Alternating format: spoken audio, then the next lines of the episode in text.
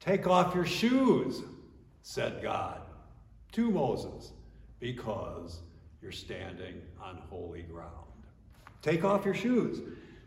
You're probably watching this at home. You might as well get comfy. I'm going to take my shoes off. And uh, what God said to Moses, I think applies to all of us because we all are standing or sitting on holy ground where God is present. That makes it holy, right? So take off your shoes for a little while. You're on holy ground. We'll come back to that. First, a little story from my early days. I think as kids, you tend to you tend to remember things that are emotionally discordant with how things normally are. Those really make an impression on you. And then what really makes an impression on you is if it turns out differently than, than you might have anticipated. I have one such story from my growing up years. This is probably about 1970. I'm probably about 12. Uh, remember, my family ran a shoe store growing up, and so I'm, I'm like the salesperson of last resort in our shoe store at that time. you know, all the professional salespeople would wait on somebody. If it got super busy, then I would wait on somebody. This, of course, is also the days uh, in which salespeople waited on people at a shoe store. It's not like Rogan's nowadays or Kohl's where the inventory is all out there and you do your own kind of uh, fitting and trying on of things in, in this world, you'd, you'd look inside the display windows outside. You'd, you'd literally go window shopping, and then if you liked a shoe, you'd come in, you'd sit down.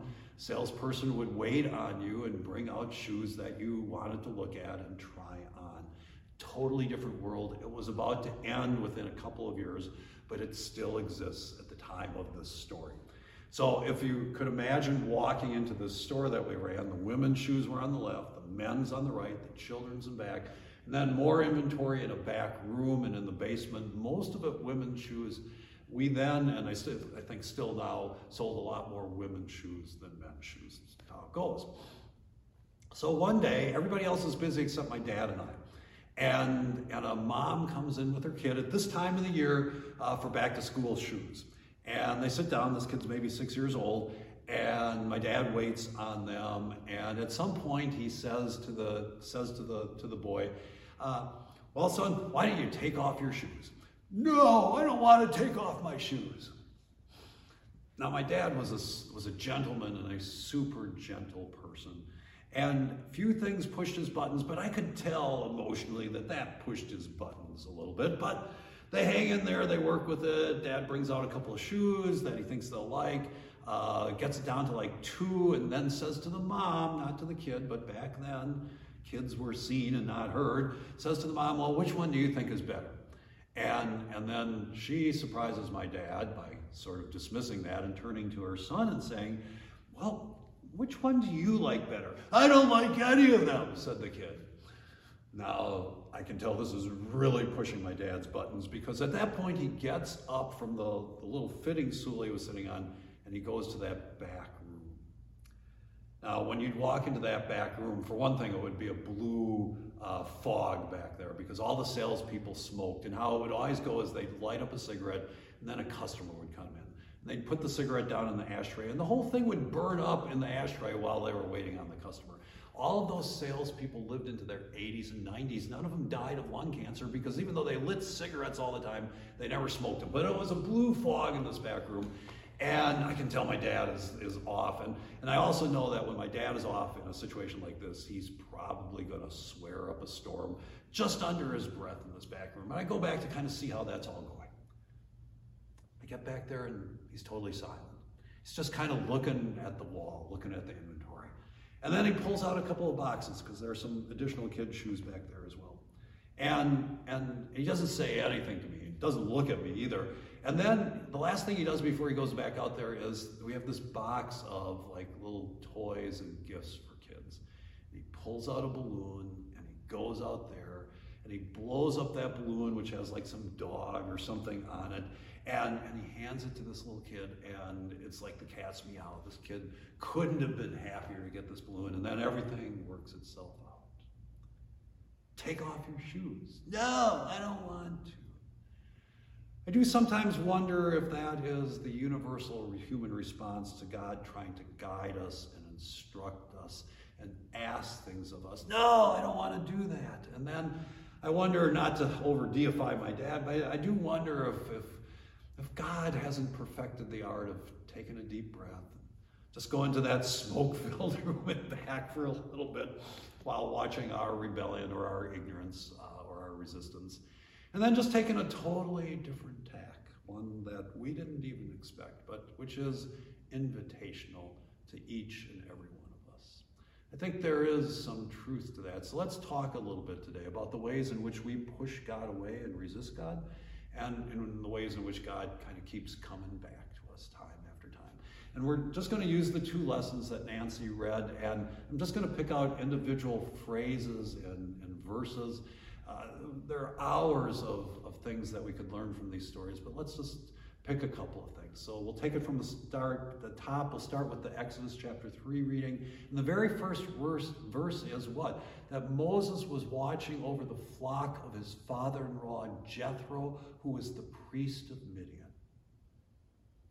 There's a lot to learn from that verse about our faith tradition. Because the fact that Jethro was the priest of Midian means he's not Jewish and that that's okay. In other words, from the very beginning, our, our tradition respects people in other places, and it includes people from other places because, as it turns out, they frequently include us as well as Jethro had included Moses. Our tradition is one that includes and that respects. It's a great and powerful tradition to be a part of. Moses was taking care of the flock of his father in law Jethro, who was the priest of Midian. verse 1, Exodus chapter 3.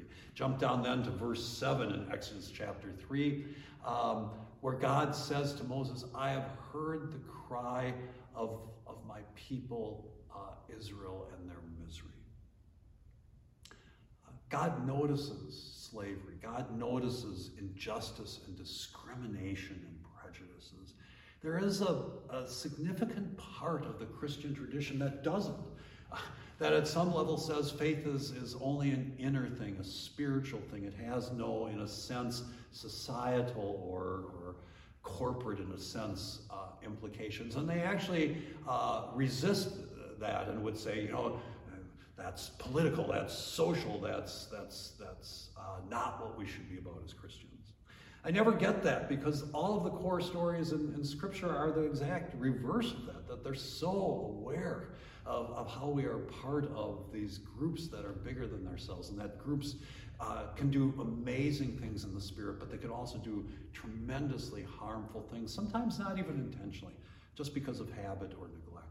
Uh, but that God notices the oppression of his people around the world and seeks to change it. But that only happens when other good people are aware of it and, and, and work against the various prejudices and oppressions of our world. This is who we are. It's who we are from the very beginning. Thanks be to God for verse 7.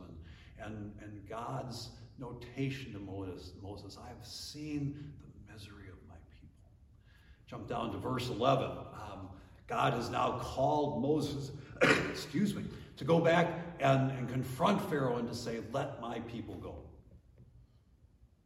And verse 11 begins, But Moses said to God, But what a great word, right? But Moses said to God. Moses responded to God's uh, request to go back to Egypt uh, as if there was somebody else who could do it. There wasn't anybody else who could do it. Who else had been, who else knew that they came from slaves but had been raised in the house of Pharaoh? The only person in the world who could do this was going to be Moses. And so God says, you know, you got to go. You got to talk to Pharaoh. And, and so then Moses in chapters 3 and 4 of Exodus comes up with not one, not two, not three, but four different excuses for why he shouldn't go back. The first one just being, well, uh, what am I actually going to say? And then who am I? Who, who sent me? That's where we get the name of God. Uh, I'm not a good public speaker. And then finally, I, I just don't want to do it, God. And, and each time it's like God goes to the smoky room and back and takes a deep breath chokes a little bit, pulls out a balloon, and comes back on. God persistently keeps asking, and God also patiently listens to Moses' varied and many excuses. We, I suspect, all do this. You may think you don't do this, but then you should probably think about that because we probably all do. we excuse, if, if not to God, we certainly all excuse our own actions or rationalize our mistakes or our biases or our neglects, whatever they may be.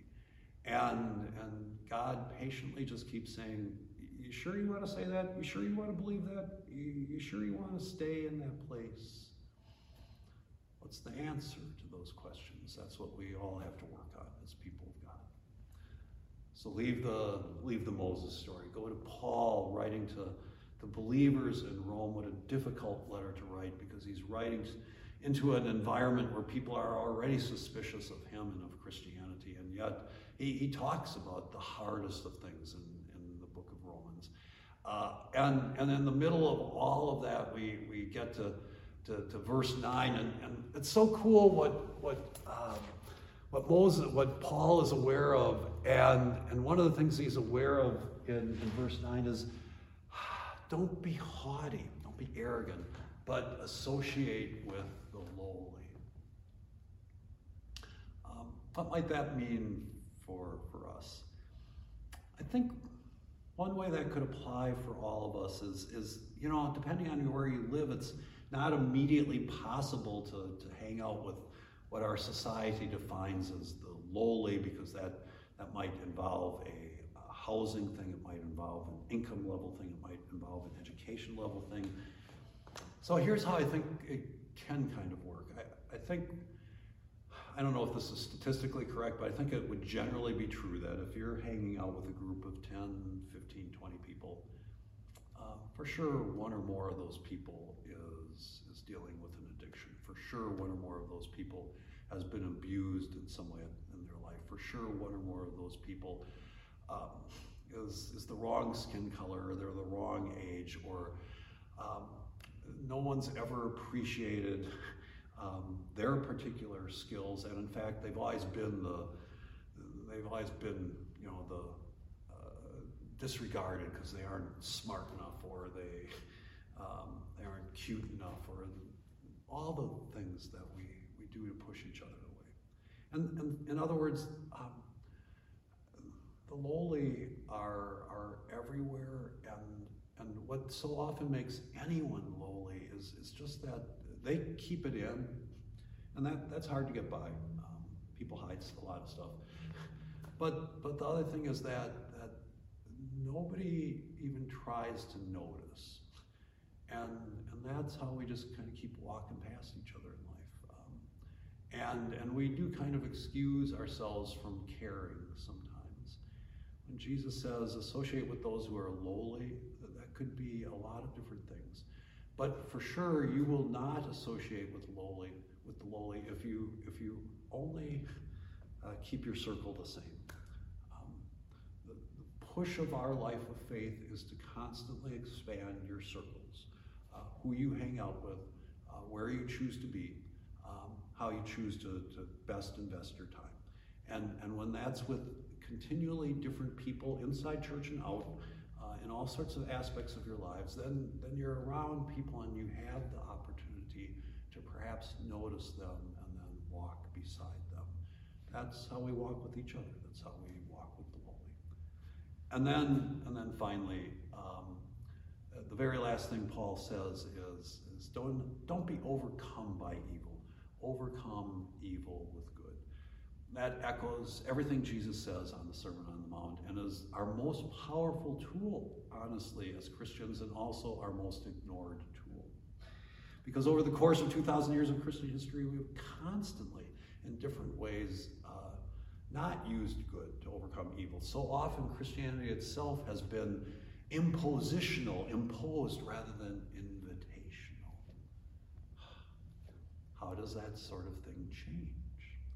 Well, it's because we recognize that evil is not overcome by more evil, it's overcome by the power of good in our lives. As you walk through life in the next couple of days, remember all the verses we just talked about. Jethro was the priest of Midian. Ours is a, is a tradition that respects and includes. I've seen the suffering of my people. God is aware of our hurt within us and beyond us and longs for it to change. But, Moses said to God, we, although we are part of the change and God entrusts us with it, we come up with our excuses, which are many and varied. But the way you overcome that is to associate with the lowly. Just means make your circles bigger instead of smaller. Notice the people who cross your paths, whether you know them super well or you've just met them for the first time. And finally, recognize the power of good in your life and in God to overcome the many hurts and evils within and beyond.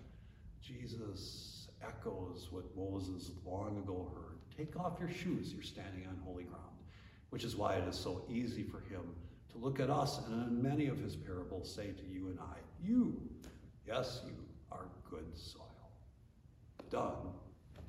And I guess you could put your shoes back.